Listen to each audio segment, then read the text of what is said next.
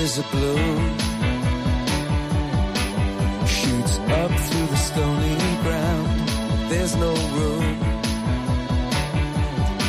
No space to rent in this town. You're out of luck. And the reason that you had to care, the traffic is stuck. And you're not moving anywhere. Comienza en Radio María Sexto Continente.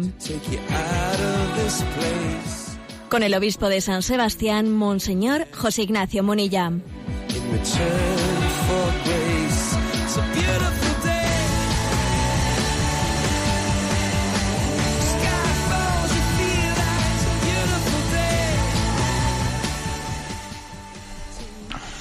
Un cordial saludo a todos los oyentes de Radio María. Un día más, con la gracia del Señor, nos disponemos a realizar este programa llamado Sexto Continente, que lunes y viernes realizamos en directo de 8 a 9 de la mañana. Hora peninsular de, de España y sabemos que una hora antes en las Islas Canarias. Saludamos también a quienes escuchan este programa en diferido, bien sea eh, pues desde el po- porque escuchan los programas desde el podcast de Radio María o desde el canal de iVox llamado Sexto Continente. Bien, comenzamos el programa de hoy con una noticia triste, pero que es también un aldabonazo. Un aldabonazo se pega en una puerta cuando se quiere eh, hacer un signo, una llamada al mundo. Y sí, ayer se dio un aldabonazo en una puerta muy significativa del orbe católico. Ayer se hizo, se dio un aldabonazo en la puerta del Santo Sepulcro de Jerusalén. Se hizo un gesto, un gesto profético, y es eh, cerrar la puerta del Santo Sepulcro como forma de expresión de protesta. Fue un acto realizado conjuntamente por el custodio mm, de Tierra Santa, el padre Francesco Patón, que es el máximo responsable de los franciscanos en Tierra Santa, el patriarca de Jerusalén, Teófilos III, ¿m? ortodoxo, el patriarca armenio de Jerusalén, Nurman Magugian, o no, Manugian, bueno, digamos que esos tres representantes de la Iglesia católica, ortodoxa y armenia estaban presentes a la puerta del Santo Sepulcro y realizaron el gesto de cerrar las puertas del Santo Sepulcro. Un gesto sin precedentes como forma de, de protesta. ¿Qué protesta es esta?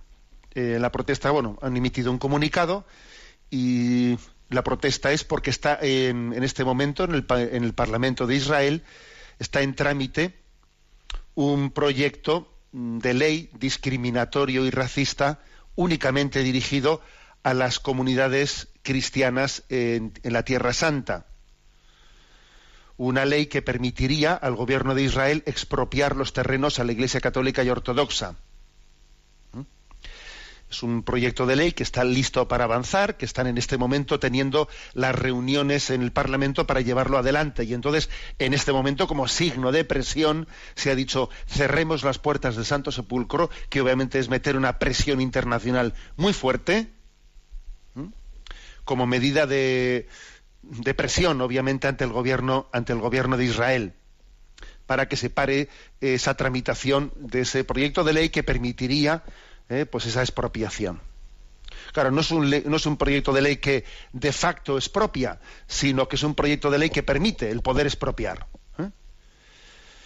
Y en segundo lugar, también eh, en ese comunicado se dice que el segundo motivo de propuesta es por el aviso de cobros escandalosos y órdenes de confiscación que ha hecho el Ayuntamiento de Jerusalén sobre, sobre los bienes de propiedad eclesial.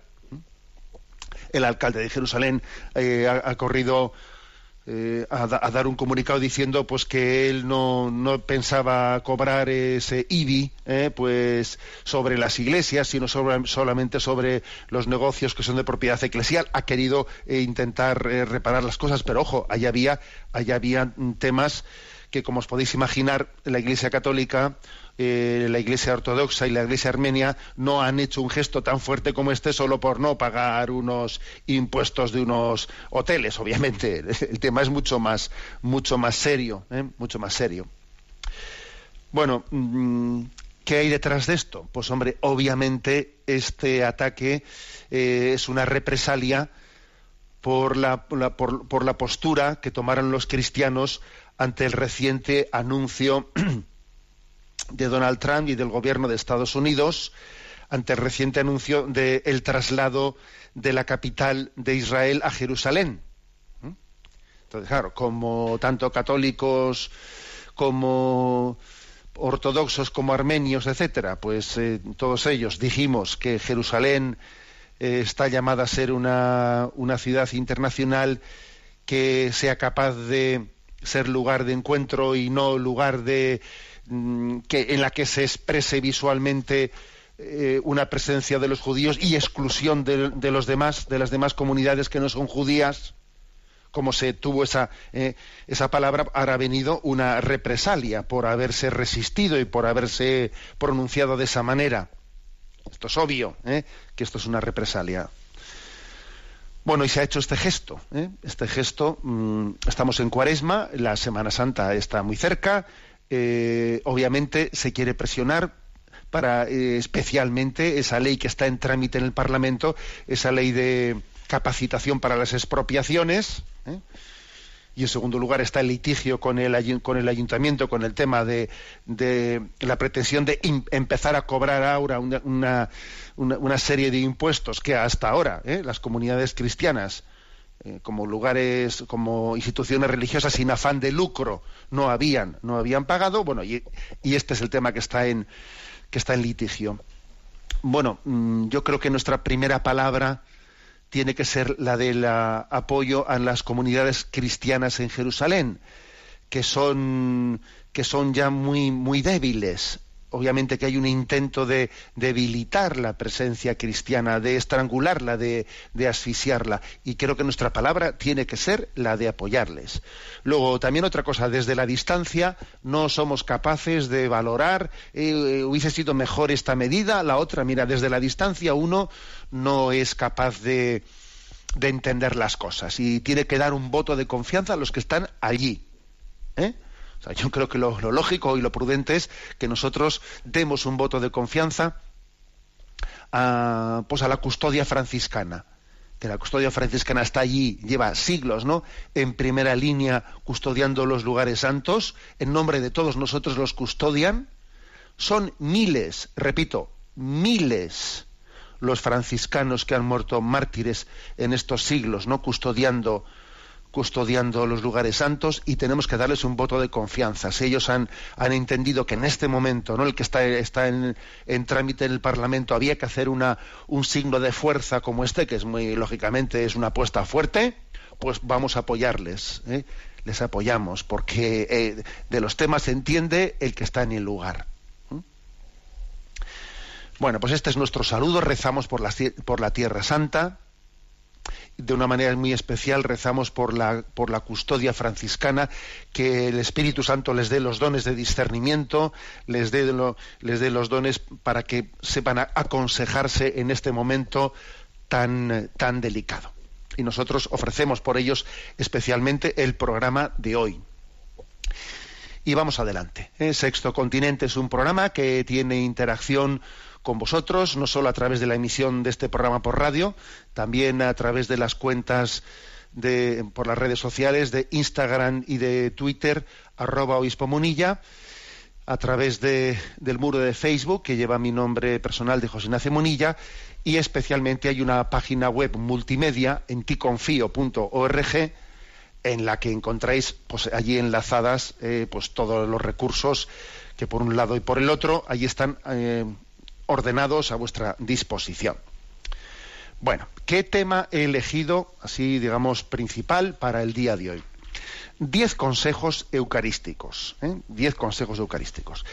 Eh, en días anteriores, eh, bueno, ha sido religión en libertad, una vez más, pues la que ha recogido, pues una aportación muy interesante que ha hecho un sacerdote Ed Brown, que lo hizo en Catholic Exchange y que ha sido adaptado al español en la página web Píldoras de Fe. recoge religión en libertad esta, esta pues una oferta, ¿no? una, una ayuda a la reflexión, que lo titula Diez consejos para enamorarte de la Eucaristía y conocer las gracias de las que hablan los santos, ¿no? Bueno, pues permitidme que yo lo adapte eh, con, la, con, esa libertad, o sea, atrevimiento. Yo creo que, no, que, tendrá su, eh, a veces los, que nos atrevemos demasiado, pues igual eh, podemos deformar las cosas, pero bueno, permitidme que me atreva un poco a adaptar estos diez consejos eucarísticos. Y, es hermoso ver cómo los santos han sido enamorados de la, de la Eucaristía, ¿no? Que es lo que, que es lo que el punto de partida eh, de este artículo del padre Ed Brown. Ojalá nosotros, ¿no? Con el amor de los santos, ¿no? A veces cuando hacemos una comunión espiritual, Señor, permíteme recibirte con el amor de los santos, como te han recibido los santos que han estado enamorados de la Eucaristía. ¿eh? Santo Tomás de Aquino decía, la Eucaristía es la consumación de toda vida espiritual. Y San Juan Bosco decía, mientras más tiempo te alejes de la comunión, más débil será tu alma y al final será peligrosamente indiferente. Y San Juan Pablo II, de la Eucaristía proviene la fuerza para vivir una vida en Cristo. Y Santa Teresa de Calcuta, cuando observas el crucifijo, entiendes lo mucho que te amó Jesús en aquel momento. Y cuando miras la sagrada hostia, entiendes, cómo te ama Jesús en este momento. En la cruz vis ves cómo te amó. Y en la Eucaristía dices cómo te ama ahora. Bueno, pues todos los santos no tienen reflexiones en las que muestran cómo han sido enamorados de la, de la Eucaristía. Bueno, diez consejos eucarísticos. ¿eh? Voy a por ellos sin perder tiempo. El primero, el de, el de tomar conciencia ¿no? De lo que es la sagrada comunión, el recibir el cuerpo, sangre, alma y divinidad, ¿no? esa admiración, ese no acostumbrarnos nunca a lo que es la Sagrada Comunión. Señor, no te merezco, pero te necesito. ¿eh? El sábado tuvimos en, en el Cerro de los Ángeles, ¿no? La ceremonia de toma de posesión del nuevo obispo de Getafe y me impresionó que en el momento de la comunión no lo, no lo, había visto en otros lugares, ¿no? Me impresionó que en el momento de la comunión había grupos de, claro, estaba la basílica repleta de gente y había distintos grupos de fieles, ¿eh? que en el momento de la consagración, he dicho mal, ¿eh? en el momento de la consagración, cuando el sacerdote levantaba pues el cuerpo y la sangre del Señor, eh, había grupos de fieles que decían, Señor mío y Dios mío, o sea, que repetían las palabras de aquel apóstol incrédulo que al ver al Señor resucitado salía de él esa expresión, no Señor mío y Dios mío. Bueno, creo que la clave está, por lo tanto, en que no, en que no nos acostumbremos nunca, que tengamos ese estupor, esa admiración, esa admiración de, de recibir ¿eh? eh, el, cuerpo, sangre, alma y divinidad. ¿eh? Ese es el primer, ¿no? O sea, fomentar la devoción, la conciencia de indignidad, de necesidad, al mismo tiempo, de recibir ese cuerpo, sangre, alma y divinidad que, es básico ¿no? para nuestra divinización. O sea, fomentar la comunión y si es posible la comunión, la comunión diaria, ¿eh? la comunión diaria. Segundo lugar, las visitas al Santísimo. Hacer un hábito en nuestra vida de visitar el Santísimo Sacramento. Cuando uno pasa por un lugar y se da cuenta de que tiene la oportunidad de entrar, de entrar en una, pues en una iglesia, en una capilla, pasar y saludarlo, ¿no? porque la, amistad, la amistad requiere, o sea, el roce hace la amistad, no se dice el roce hace la amistad, pues sí, el estar, el, charlar como se, como se hace con un amigo, disfrutar de su compañía, las visitas al Santísimo Sacramento son muy significativas de la vida de fe. Os cuento también que en esa misma ceremonia a la que me, he referido, allí en el Cerro de los Ángeles, pues los obispos nos revestimos en la capilla, en la iglesia, en la iglesia de las Carmelitas, ¿eh? del Cerro de los Ángeles, que fue convertida pues en, sacristía para revestirnos todos los obispos y, los arciprestes y parte del clero, ¿no? Pues estaba, la iglesia convertida en una gran sacristía con los, con los, bancos eh, apartados y bueno, y a mí me llamó la atención porque a veces uno hay gestos de fe de hermanos tuyos que son para ti un toque de atención, ¿no? Pues un arzobispo concreto que no voy a decir su nombre, estábamos allí revistiendo revistiéndonos, ¿no? Con las casullas, etcétera, allí en la iglesia. Y entonces el, arzobispo dijo, uy, si está aquí el Señor y no le hemos saludado. Y claro, como estaba la iglesia convertida en, eh, pues en sacristía, allí estaba eh, el sagrario, ¿eh? estaba el Señor. Y dice, si está aquí el Señor y no le, no, le, no le he dicho nada, dijo él así en voz alta, ¿no? Y dejó de revestirse y se fue delante del sagrario y se arrodilló delante de él a mí francamente mm, me, dio un toque. ¿eh? Ese gesto de ese arzobispo a mí me dio un toque, porque yo también estaba allí y no, y no había tenido ese gesto de delicadeza, ¿no? Las visitas al Santísimo, el que cuando uno puede y ve que está aquí Jesús, oye, que está aquí el Señor y yo paso por aquí, ¿cómo no voy a entrar a...? Son, son, son determinantes, ¿no? Son claves, son significativas fomentar esa amistad, disfrutar de su compañía. Tercer consejo eucarístico, realizar la comunión espiritual, esa que aconsejaba San Alfonso María de, Ligorio, esa que nuestro Papa emérito Benedicto XVI nos habló también de ella en la exhortación apostólica Sacramentum Caritatis. ¿eh? Hacer actos de comunión espiritual. ¿Cómo, es, ¿Cómo se hace eso? Pues con una oración que dice, por ejemplo, ¿no? Mi Señor Jesús, creo que estás real y verdaderamente presente en el Santísimo Sacramento, dentro del tabernáculo, en cuerpo, sangre, alma y divinidad. En este momento no puedo recibirte sacramentalmente, pero por lo menos espiritualmente ven a mi corazón. Pero ven, ¿eh? Espiritualmente a mi corazón. Ahora no puedo recibirte por circunstancias las que fuesen, no, pero te pido que vengas espiritualmente a mi corazón. Esto es una comunión espiritual ¿eh? en la que en la que nos estamos preparando, estamos fomentando el deseo de recibirle y es muy agradable ¿eh? a los ojos de Dios, obviamente. Y cuando alguien no puede acercarse a la comunión pues porque su situación no, no está ordenada en su vida, ¿eh? porque no está ordenada su situación en su vida, porque tiene cuentas pendientes o tiene temas pendientes que arreglar delante del Señor, situaciones de desorden en su vida y hace una comunión espiritual, eso, eso enamora al corazón de Jesús. Porque alguien que viendo que no, no está bien preparado para acercarse ¿no? a, eh, a, recibir la comunión, sin embargo hace una comunión espiritual, eso sin duda alguna puede recibir ¿eh? más gracias, bueno, puede no, seguro que recibe más gracias que si se acercase a recibirla pues sin, las, sin la suficiente conciencia de indignidad. Cuarto consejo meditar el capítulo sexto del Evangelio de San Juan, meditarlo. ¿eh? Ese capítulo, aparte de la, mm, comienza con la multiplicación de los panes, luego viene el capítulo de cómo Jesús camina sobre las aguas, pero es que después viene el llamado el discurso del pan de vida. ¿Mm? Y ese, eso es un pasaje impresionante. El que come mi carne y, bebe mi sangre tiene vida eterna, y yo lo resucitaré en el último día.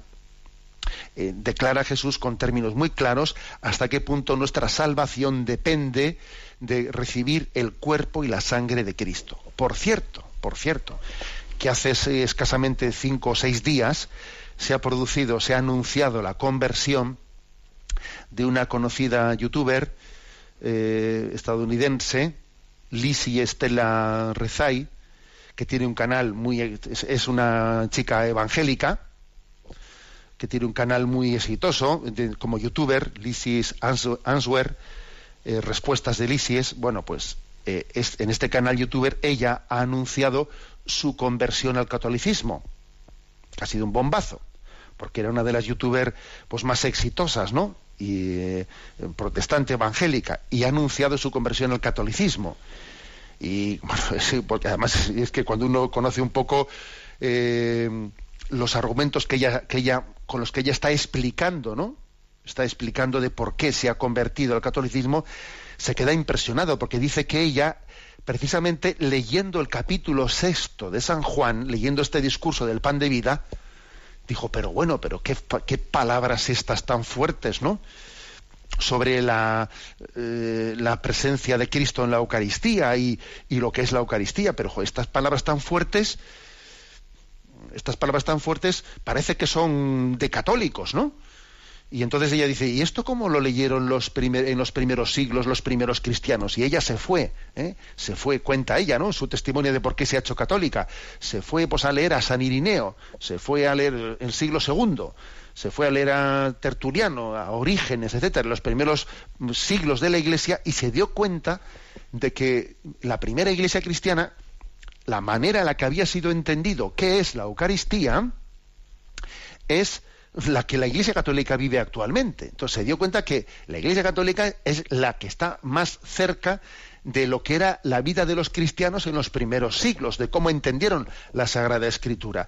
Y ella está contando estos días que ella tenía una especie de antipatía hacia el catolicismo, que, que ella ha luchado muchísimo por no hacerse católica ha luchado mucho porque sentía una especie de repulsión, ha luchado mucho, pero al final ha visto que es que la verdad le ha podido. Le ha podido y le ha dicho, mira, que tienes que hacer de católica porque es que si no, no eres fiel a tu conciencia, a lo que en tu conciencia estás viendo, ¿no? Y das cuenta que tenía ya hecho sus planes, pues, para irse como misionera, pues, a, eh, no sé si era a Tailandia, a Tailandia y bueno, pero se ha dado cuenta que no, que, tiene que eh, se iba a ir, pues lógicamente con su iglesia evangélica, ¿no? Y se ha dado cuenta que no, que, que aunque le cueste un triunfo, que tiene que convertirse al catolicismo. Y todo ello comenzó leyendo el capítulo sexto del discurso del pan de vida. Bueno, son pequeños cursos, pero bueno, vuelvo de nuevo a. ¿eh? Quinto consejo. Eh, esa famosa devoción de los 15 minutos en compañía de Jesús sacramentado. No sé si o, no suena a todos estos, pero digamos hubo una, una iniciativa no hace ya décadas como una ayuda, una subsidia para ayudarnos a estar 15 minutos en, en presencia de Jesús sacramentado. Y es una especie de pequeñísimo folleto en el que eh, a través de preguntas y a través de se nos se nos introduce al diálogo con Jesús. Eh, Jesús te dice, oye, ¿qué has eh, qué cosas tienes para decirme, ¿Qué, qué, te preocupa, etcétera. el mismo Jesús nos ayuda a hablar con él, a entablar un diálogo. ¿Mm? Son como es como, como cuando a un niño se le enseña a hablar. Ah, pues algo así, ¿no? Es una ayuda, 15 minutos en compañía de Jesús sacramentado, a través de una sugerencia de preguntas, de temas, de cuéntale a Jesús esto y dile lo que te preocupa y dile, preséntale a los demás. O sea, bueno, si, si alguno no lo tiene, no lo conoce, hoy en día por a través de internet es facilísimo buscarlo. 15 minutos en compañía de Jesús sacramentado. Bueno, vamos a, a escuchar eh, este, esta maravillosa canción Panis Angelicus. Panis Angelicus que está cantado en este caso por Luciano, por Luciano Pavarotti.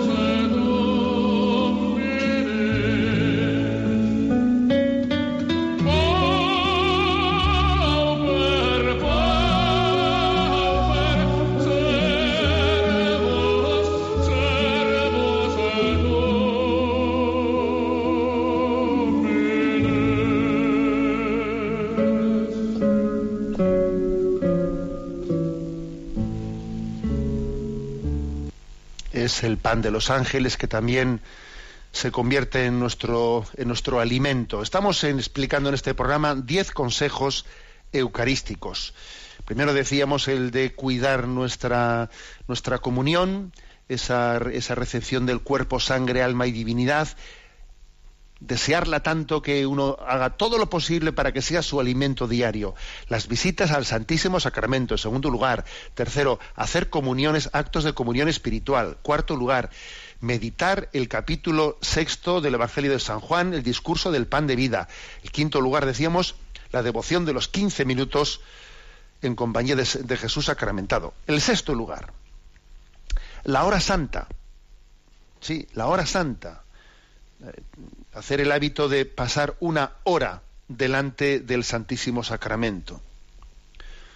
Algunas personas hacen la hora santa semanalmente, los jueves o en otro momento.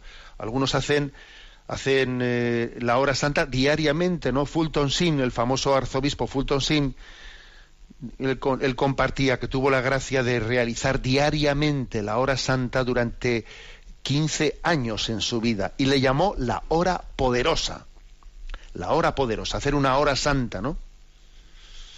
Bueno, pues mmm, la verdad es que, por ejemplo, ayer celebramos aquí en San Sebastián el sexto aniversario de la adoración perpetua. Y yo conté, pues, en el, además de, de, darle gracias a Dios por el sexto aniversario de esa, de esa adoración perpetua, pues eh, a la hora de animar a que hubiese más personas que se apuntasen en los turnos de adoración, yo compartí mi experiencia, ¿no? La experiencia de que el hecho de que también yo esté apuntado en los turnos de adoración, de la adoración perpetua, del bien que le hace, que, nos puede llegar a hacer el tener eh, ese compromiso de estar esa hora santa delante del Señor. ¿Por qué? Pues porque todos sabemos que tenemos una disfunción muy importante entre lo que uno eh, discierne que debería de a lo que acontece. Suele haber una disfunción muy grande entre el debería, tengo que, a ver si, comparando con el que de facto ha ocurrido esto. Suele una, una disfunción tremenda, suele ser esa. ¿eh? Claro. Entonces el hecho de que, por ejemplo, en los turnos, en las adoraciones perpetuas, ¿no? nos comprometamos a decir, yo tengo tal hora, tal hora. Tú sabes que qué bien te puede hacer a ti el haberte comprometido a eso, el que te ayude a priorizar. ¿Tú sabes qué bien espiritual te puede hacer? Bueno, pero puede, puede acontecer en algún momento que ocurra una circunstancia que yo no pueda ir. Vale, igual el Señor te da en esa ocasión la oportunidad de hacer tu apostolado con alguien y decirle, mira, me ha pasado esto, tengo que estar fuera tal, tal, tal día. Eh, ¿Te importaría sustituirme tú en esa hora y tú haces te, viene bien para hacer apostolado con alguien y resulta que a él también igual le ayudas a, adquirir ¿no? ese, ese regalo de esa hora poderosa de estar cerca del Señor. O sea, no sé si nos damos cuenta de que la introducción de las adoraciones perpetuas dentro, ¿no? dentro de nuestra de nuestra Iglesia, que ha sido un gran regalo del pontificado de Benedicto XVI, la extensión de las adoraciones eucarísticas, el, gran bien que nos hacen, además de, de, obviamente, del fruto de esa oración de intercesión, pero el bien que nos hacen a nosotros, ¿eh? por el hecho de que nos obligan, nos ayudan, nos empujan a ordenar nuestra vida y adecuar, adecuar lo que es mi horario, mi agenda, al debería de, a ver si, eh, no sé, no, no, o sea, vamos a hacer que esa hora santa, esa hora santa sea la hora poderosa de nuestra vida, la hora poderosa de ponernos en presencia del Señor. Bueno, sexto consejo eucarístico, la hora santa. Séptimo, adornar y embellecer los templos y la Eucaristía, o sea, es decir, el cuidado el cuidado, los gestos exteriores del cuidado a la Eucaristía. ¿eh? Santa Teresita de Lisieux decía ella, ¿cómo amo las procesiones en honor del Santísimo Sacramento? Qué dicha ha sido para mí el colocar mis flores a los pies del Señor. Nunca había sido tan feliz como cuando vi que mis rosas tocaron la custodia. Los que somos un poco brutos, ¿eh? Los que somos un poco cardos, cardos borriqueros, escuchamos esto a Santa Teresita y nos parece, bueno, pues cositas, ¿eh? yo qué sé, ¿no? A ver, pero es que eh, las almas enamoradas necesitan una expresión, una expresión externa de ese amor. No puede haber una, un verdadero amor que no se exprese en detalles, ¿no? Uno, por ejemplo, aquella mujer pecadora que se cuenta eh, en el capítulo séptimo de San Lucas, que derramó su costoso perfume de nardo en los pies de Jesús, eh, que lloró y con sus lágrimas limpió los pies de Jesús. Es que necesitaba hacer ese gesto, necesitaba hacerlo. Yo tengo muy clavado en, en mi memoria, yo no sé si tendría entonces 15 o 16 años, cuando se produjo aquí en San Sebastián una profanación de Santo Cristo de la Paciencia en la Basílica de Santa María de la parte vieja y recuerdo pues que entonces el obispo era don Jacinto Argaya y convocó un acto de reparación ¿eh? y estaba toda la iglesia abarrotada ¿eh? y yo estaba allí pues en un, en un rinconcillo y según predicaba el obispo recuerdo que hubo una mujer una mujer mayor eh, vestida pues de una manera pues eso como vestían las viudas en, un tiempo tradicionalmente no como vestían las viudas que según el obispo predicaba se subió al presbiterio tenía allí ¿eh? tenía allí pues un pues un pequeño cestito eh, con sus perfumes y sus cosas y al Cristo le iba limpiando, le iba perfumando según el obispo hablaba.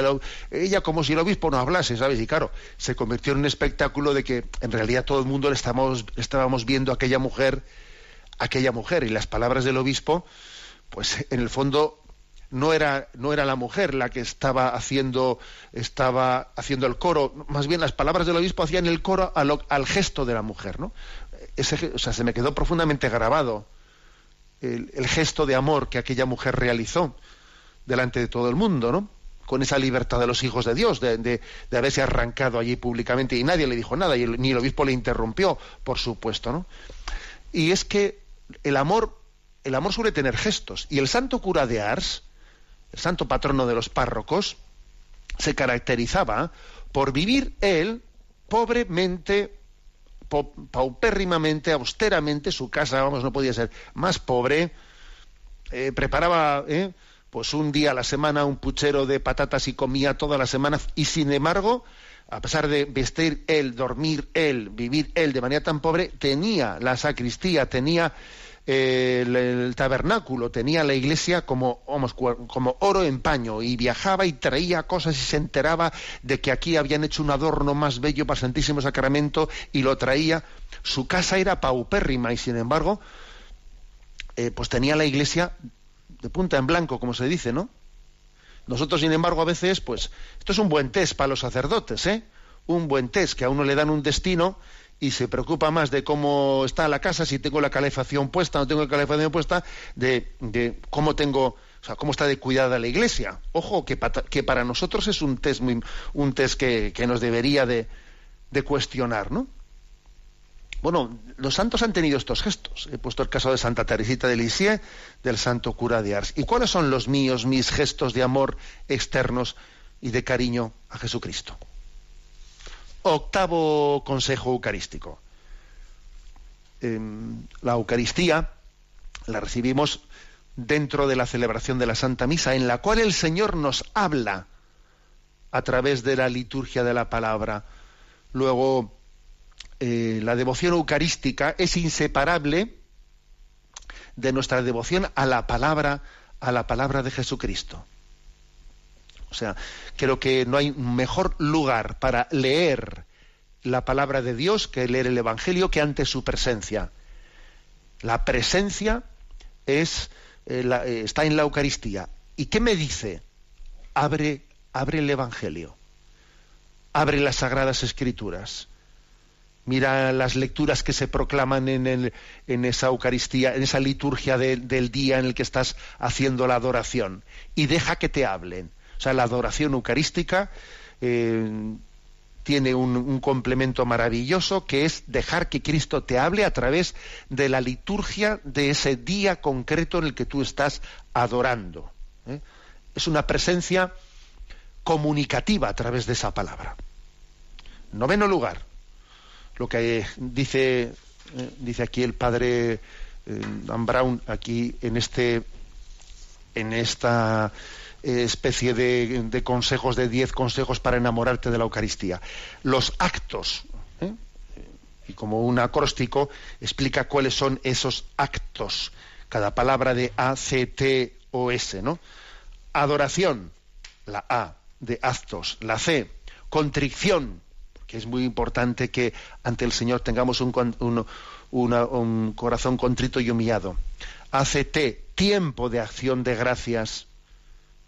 Qué importante es que no salgamos corriendo después de haber comulgado, sino que nos quedemos con la necesidad de dar gracias. Y la OSD eh, de actos, ¿eh? completando el acróstico, es oración y súplica, súplica por todos los demás. Rezamos pues, por los moribundos, por los enfermos, eh, por los misioneros, almas de purgatorio, eh, conversión de los pecadores, etcétera, etcétera, ¿no? que siempre se convierta en una súplica por toda la Iglesia. Y por último, ¿eh? el último consejo eucarístico, ser misionero eucarístico, recibir la Eucaristía, adorar la Eucaristía, se traduce en ser misionero eucarístico. Igual que María, una vez que recibió a Jesús en la Anunciación, una vez que estaba en estado de buena esperanza, que Jesús estaba en ella, se convirtió en misionera, se dispuso a ir rápidamente a llevarle a llevar a llevarle a su prima Isabel, ¿no? Esa presencia de Jesús que tenía dentro de ella, ¿no? De la misma manera debemos de llevar a Jesús a otros, a otros Jesuses, ¿no? Sí, llevar a Jesús, llevar a Jesús a Jesús, porque los demás está Jesús. Tenemos que llevar a Jesús a, a esas personas en las que Jesús está presente, ¿no? Luego, ser misionero eucarístico se traduce en el apostolado, en el apostolado en ver de qué en ver discernir de qué manera yo puedo ayudar a tantas a tantas almas en ese descubrimiento del tesoro de la presencia real de Cristo en la Eucaristía. Bueno, pues eso, diez consejos para enamorarnos de la Eucaristía. Diez consejos eucarísticos que están a vuestra disposición, quien quiera leerlos más despacio, en la página de Religión en Libertad. Eh, nuestro pequeño rincón para el DOCAT. Nos toca el punto 35 ¿eh? del DOCAT, de este compendio sobre doctrina social de la Iglesia. Y dice el punto 35. ¿Está destinada en exclusiva la doctrina social de la Iglesia a los cristianos? Y responde, la doctrina social de la Iglesia no recoge nada que no pueda ser comprendido por la razón. Los papas incidieron desde siempre en que la doctrina social de la Iglesia tiene una importancia especial para la propia comunidad eclesial, puesto que la doctrina social adoptó sus impulsos esenciales a partir de la fe en un Dios que ama y es justo. Cada gesto de amor y de justicia se encuentra bajo la luz y la promisión de Dios. Este hecho es lo que más compromete a los cristianos a hacer el bien. No obstante, han de sentirse apelados por la doctrina social todos los hombres de buena voluntad. ¿Mm?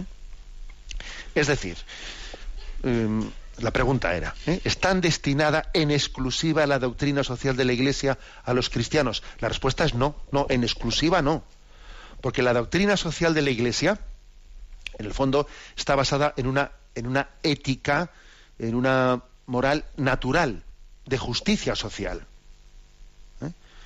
Al igual que, por ejemplo, cuando la Iglesia eh, pues condena, por ejemplo, el aborto, esa condena no se refiere exclusivamente a que para aquellos que sean creyentes, no, es que es algo de ley natural. Es que preservar la vida incipiente no es algo que únicamente puedas que esté dirigido tal mandamiento o tal requerimiento moral únicamente para los que tengan fe. No, es que aun no teniendo fe es, es de justicia, es de rectitud, ¿eh? es de es razonable, es comprensible racionalmente que, que un, ser, un ser humano, en sus primeras fases de vida, su vida debe de ser respetada, que tiene derecho y yo tengo obligación de respetarlo. Es de ley natural, ¿no? no es una ley eclesial. Bueno, pues lo mismo, este ejemplo que he dicho, lo mismo cabe decir de la doctrina social. ¿eh? Los principios de la doctrina social que predica la Iglesia en sus encíclicas, etcétera, pues son, son, de, son de justicia. ¿eh? No son de no son principios de una, digamos, de una caridad exclusiva referida para los cristianos, no, son de justicia. ¿eh? Otra cosa es que es cierto, que es verdad, que quienes estamos inspirados por la caridad de Cristo y por la ley de Cristo, tenemos que tener más capacidad, más facilidad para entender esa ley natural. Lo que ocurre es que con el paso del tiempo, aquí se ha producido una paradoja, y es que sin la luz de Jesucristo, a veces es difícil eh, entender, reconocer y respetar la ley natural. El paso del tiempo es esto lo que ha ido lo que ha ido dejando patente. Hay una famosa frase de Chesterton que dice: "Quitad lo sobrenatural y entonces no, veréis lo natural, sino lo antinatural. Cuando, cuando lo sobrenatural ha sido excluido, la paradoja es que no nos hemos encontrado con lo natural, sino con lo antinatural. O sea, que lo sobrenatural custodia lo natural. La ley de Dios custodia la ley, natural. ¿eh? Y esto, esto también explica por qué a veces eh, lo que debiera de ser entendido como ley natural para todo el mundo, pues es que no, de, facto, de facto no se reconoce, ¿eh? no se reconoce. Pero eh, subrayamos el hecho de que la respuesta es que no, que la doctrina social es para todos, para todos los hombres de buena voluntad. Hay además aquí una, una cita de Santo Tomás de Aquino que subraya más esto. Dice, amar es querer el bien para alguien. Pues bien, queremos para todos los prójimos un bien igual, es decir, la vida eterna. Por lo tanto, debemos quererles a todos por igual. Bueno, esta cita que aquí nos ofrece el DOCAT, paralela al punto 35, pues viene a decir, a ver, en la Iglesia ama a todos por igual, estamos llamados a amar a todos por igual. Luego nuestra doctrina social quiere el bien para todos, porque vivir el principio de justicia social que predica la doctrina social es un bien para todos porque eso es la única manera de, ser feliz, es vivir en, vivir en justicia y en caridad. Luego la Iglesia predica no solo a los suyos, predica a todo el mundo, a todos los hombres de buena voluntad. Siempre las encíclicas dicen eh, a los cristianos y a todos los hombres de buena voluntad. ¿Por qué siempre se, se apostilla esto? dirigimos estas palabras a todos los católicos y a los hombres de buena voluntad. Siempre se apostilla eso porque deseamos el bien para todos. Aunque nuestro mensaje es específicamente para los católicos, siempre añadimos eso porque deseamos que estos principios, este gran mensaje de luz, haga bien a todo el mundo. Y esparcimos la semilla generosamente no únicamente echando la semilla en el surco mío, no, sino eh, a ¿no? Porque ojalá este gran alimento de vida eterna, que es la, la doctrina social, haga bien a todo el mundo, a todos los hombres de buena voluntad. Bueno, hemos escuchado antes el Panis Angelicus de Luciano Pavarotti, ahora lo escuchamos de Andrea Bocelli.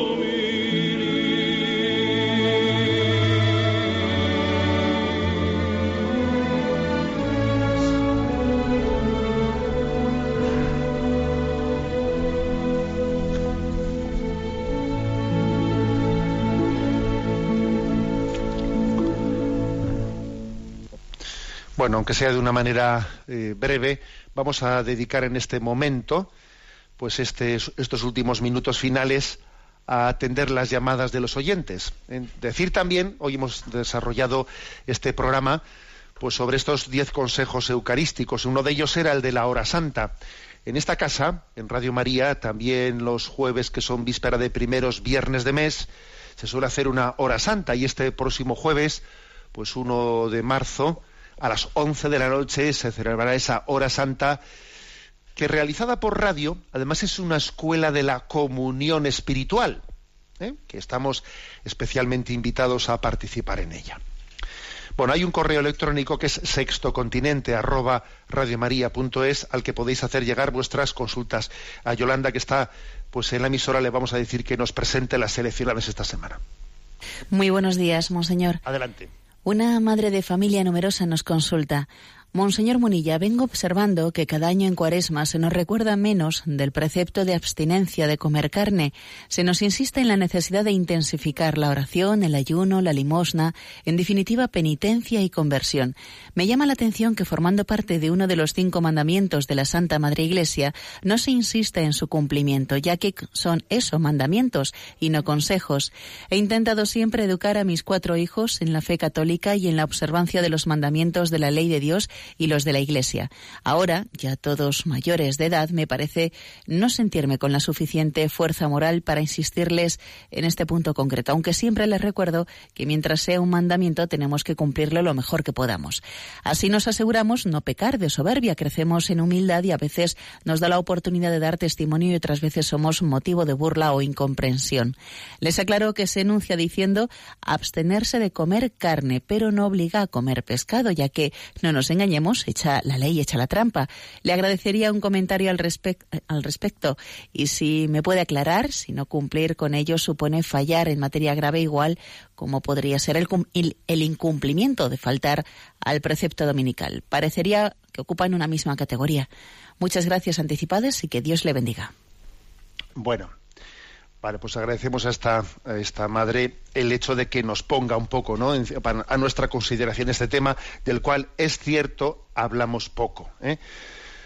La abstinencia, eh, abstenerse de comer carne eh, los viernes, especialmente ¿no? los viernes de cuaresma, ¿eh? Pues mm, es lo digo porque es cierto que también eh, pues según la ley eclesial se nos dice que este precepto se refiere a todos los viernes y el resto de los viernes puede ser suplido por otro tipo de sacrificio. Obviamente es una ley eclesial que puede que puede ser eh, también por parte de la Iglesia pedagógicamente eh, trasladada o a otro tipo de prescripción. Por ejemplo, sé que la Conferencia Episcopal Argentina ya hace muchas décadas también suplió, o sea, este, este mandamiento de no comer carne, uno puede suplirlo por el de no beber alcohol en los viernes. O sea, es, decir, la Iglesia, también las conferencias episcopales tienen la potestad de poder eh, adaptar ¿eh? esta, este mandamiento de la Iglesia de otra, pedagógicamente de otra manera. ¿eh? O sea, esa, eso, tal capacidad existe. Ahora, como dice el oyente con mucho sentido común, mientras que está en vigor ¿eh? la ley de la Iglesia actual, tenemos que tener una conciencia de, primero, por algo será y algo querrá el Señor de mí pues en su aplicación, sobre todo a lo que se refiere ella en lo que sentido de obediencia y de humildad se refiere. El hecho de que entre todos nosotros realicemos algún sacrificio, algún gesto comunitario realizado por todos al mismo tiempo, tiene su valor. Porque es verdad que estamos llamados a vivir el sacrificio, la penitencia, cada uno discerniendo en su interior de las maneras más propias, adecuadas, según su, eh, su entorno, cuál pueden ser el tipo de penitencias y de sacrificios más agradables a Dios, eh, según su propia eh, circunstancia. Por cierto, que ayer envié a, a las redes sociales pues un mensaje diciendo que el sacrificio más agradable a Dios es el de la mortificación de nuestros estados de ánimo. el de que si yo veo que tengo una tendencia a la tristeza, al mal humor, a lo que sea, que yo sepa mortificar esos estados de ánimo, haciendo que mi voluntad esté por encima. Bueno, eso, eso fue el, el mensaje enviado ayer. Bien, pero el hecho de que existan algunas algún tipo de penitencias externas, externas, realizadas por todos comunitariamente, eso también es una educación eh, a nuestra tendencia al individualismo, a que cada uno dice, bueno, yo ya veré yo a ver qué es lo que yo a mí me parece más. Estamos siempre con nuestra tendencia eh, a pensar de que yo lo que yo haga por mi cuenta será mucho más, eh, será mucho más provechoso, será mucho más adecuado. A ver, mm, igual que a los niños, a los niños pequeños, tenemos que educarles en esa tendencia que, tiene el del yo, yo, yo, yo, yo a mi manera. No, y hay que enseñarles a conjugar la primera persona del plural, el nosotros. También la Iglesia nos quiere, en ese gesto externo de que hagamos un gesto, ¿eh? un gesto comunitario, quiere educar nuestra tendencia al individualismo. O sea que ya solo por eso tiene su razón de ser. Luego también, obviamente, lo que dice el oyente, es obvio que, no tendría sentido pues el estar, eh, el estar dejando de comer carne pues para pasar eh, a, cumplir, cumplir la letra de la ley, pero no cumplir el espíritu, pues eh, viviendo, o sea, acercándome a comer unos pescados de lujo. Pues no, es un día, obviamente, no solo para cumplir la letra, sino el espíritu. Y también el espíritu, pues es mm, pues ese día alimentarnos de una manera más austera, ¿eh? más austera. Pero subrayo, ¿no? Ese aspecto, ese aspecto comunitario. Bueno, y luego, luego la, oyente hace una pregunta, ¿y esto es materia grave? Pues la verdad, yo no pondría, la verdad es que yo no pondría al mismo nivel, sin duda alguna, ¿no? No pondría al mismo nivel este que el tema de la asistencia, la asistencia dominical, por el hecho de que ambos sean eh, mandamientos de la Iglesia. Me parece que son dos cosas bien distintas, ¿no? Entre otras cosas, porque eh, el mandamiento de oír misa todos los domingos y misas de guardar y fiestas de guardar que nos pide la Santa Madre Iglesia es una concreción, una mínima concreción del mandamiento de, de dar de dar gloria a Dios, de glorificarle, ¿eh? de expresar ¿no? nuestra, nuestra ese el quinto día Dios descansó y, esa concreción de que la manera ¿no? de dar culto a Dios sea la misa dominical, que es un mandamiento de la Iglesia, sí, es un mandamiento de la Iglesia, pero que tiene detrás un mandamiento divino. ¿eh? Bueno, o sea que claro que también la abstinencia tiene detrás un mandamiento divino, que es el mandamiento de hacer penitencia, pero quizás yo no los pondría los dos al mismo nivel, lo cual no quiere decir que uno no tenga importancia. En absoluto no cabe decir tal cosa. ¿eh? Bueno, tenemos el tiempo cumplido. La bendición de Dios Todopoderoso, Padre, Hijo y Espíritu Santo, descienda sobre vosotros. Alabado sea Jesucristo.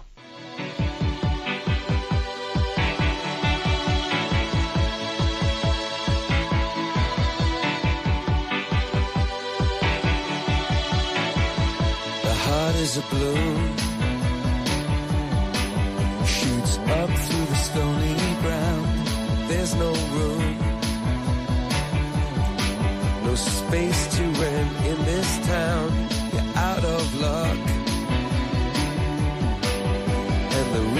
that you had to care, the traffic is stuck, and you're not moving anywhere. You thought you found a friend. Han escuchado en Radio María Sexto Continente, un programa dirigido por el obispo de San Sebastián, Monseñor José Ignacio Monilla.